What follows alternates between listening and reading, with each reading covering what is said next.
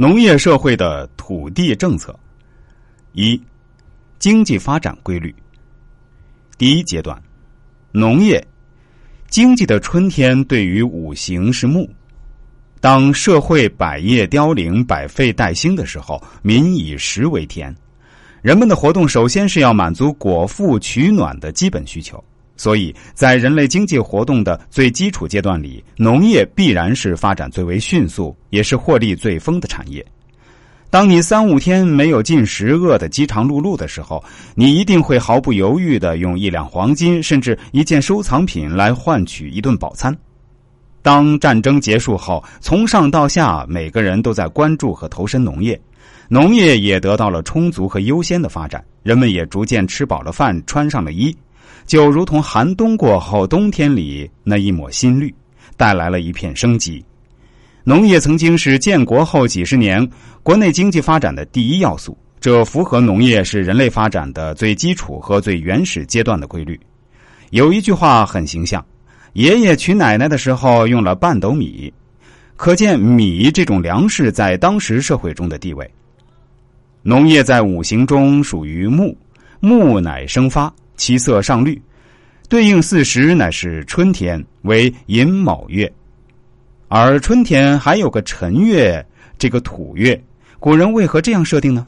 因为辰为水库，水可滋木，故辰土可以生寅卯木，所以也可以讲木旺离不开土。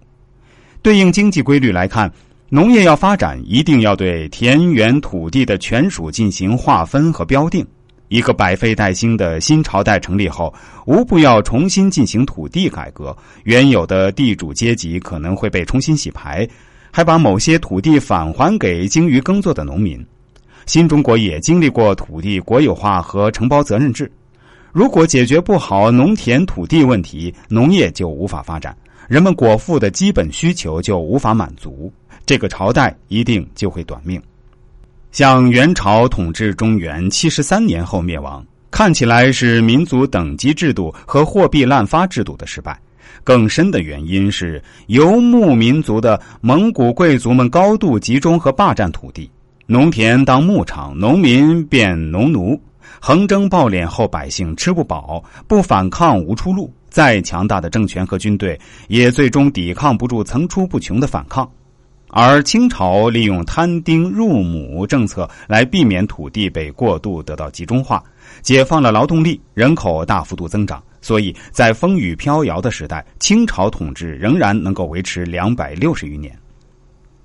在农业发展阶段，社会财富主要集中在尘土及农田土地，谁掌握了土地，谁就是这个社会的有钱人或者地主。根据地支藏干。尘土藏以木、戊土和癸水，也就是能拥有好灌溉的肥沃土地者为大吉。